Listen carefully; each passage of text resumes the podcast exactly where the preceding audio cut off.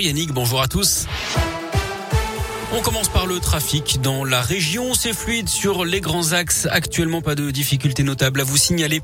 À la une, c'est l'un des enseignements du premier tour de la présidentielle. Hier, la gauche n'ira pas au second tour. Emmanuel Macron est arrivé en tête avec plus de 27% des voix devant Marine Le Pen qui obtient un peu plus de 23% des suffrages. Jean-Luc Mélenchon n'était pas très loin derrière. Le candidat insoumis rassemble un peu moins de 22% des voix.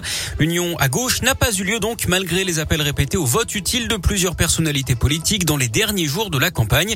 Les soutiens de Roussel accuse le coup avec 2,3% des voix. Le candidat communiste en appelle déjà au barrage face à l'extrême droite.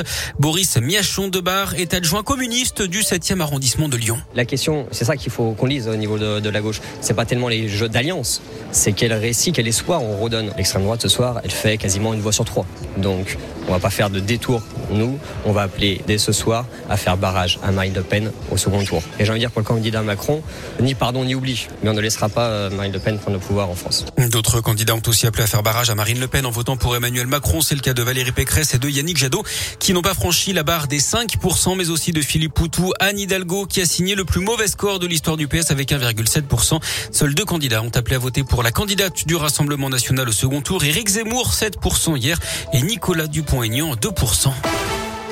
Le scrutin qui a froissé certains orgueils et qui a plombé les finances. Ce matin, Valérie Pécresse appelle les Français à une aide d'urgence pour boucler sa campagne. Elle parle d'une situation critique chez LR avec un trou de 7 millions d'euros. Elle a terminé, on l'a dit, à moins de 5% des suffrages. C'est le seuil, le seuil à partir duquel les frais de campagne sont remboursés par l'État. La candidate qui dit s'être endettée personnellement à hauteur de 5 millions d'euros. La date butoir est fixée au 15 mai. Appel au financement de la campagne également de la part de Yannick Jadot, le candidat écolo. Après ce premier tour, c'est l'heure des premières analyses. D'après plusieurs sondages, plus d'un tiers des jeunes entre 18 et 24 ans voté pour Jean-Luc Mélenchon hier. 1 sur 4 a choisi Emmanuel Macron, 1 sur 5 pour Marine Le Pen. Le président sortant est en tête hein, chez les plus de 65 ans, loin devant la candidate du RN et le leader de la France insoumise. Marine Le Pen qui arrive en tête chez les 25-49 ans. Dans l'actu régionale, ce drame à Clermont avec un enfant de 6 ans renversé par une voiture. Hier, il traversait la route pour rejoindre sa maman. Il a été touché à la tête et aux jambes, mais ses jours ne sont pas en danger d'après la montagne. Les tests d'alcoolémie du conducteur se sont révélés négatifs. Le soulagement à Lyon, une adolescente de 16 ans portée disparue depuis mardi dernier à Dessines dans l'Est lyonnais a été retrouvée saine et sauve. Hier, la police l'annonce ce matin. Et puis dans la région, la fin du salon de l'auto à Eurexpo près de Lyon aujourd'hui. Les amateurs de belles mécaniques ou ceux qui cherchent un véhicule d'occasion notamment ont jusqu'à 20h ce lundi.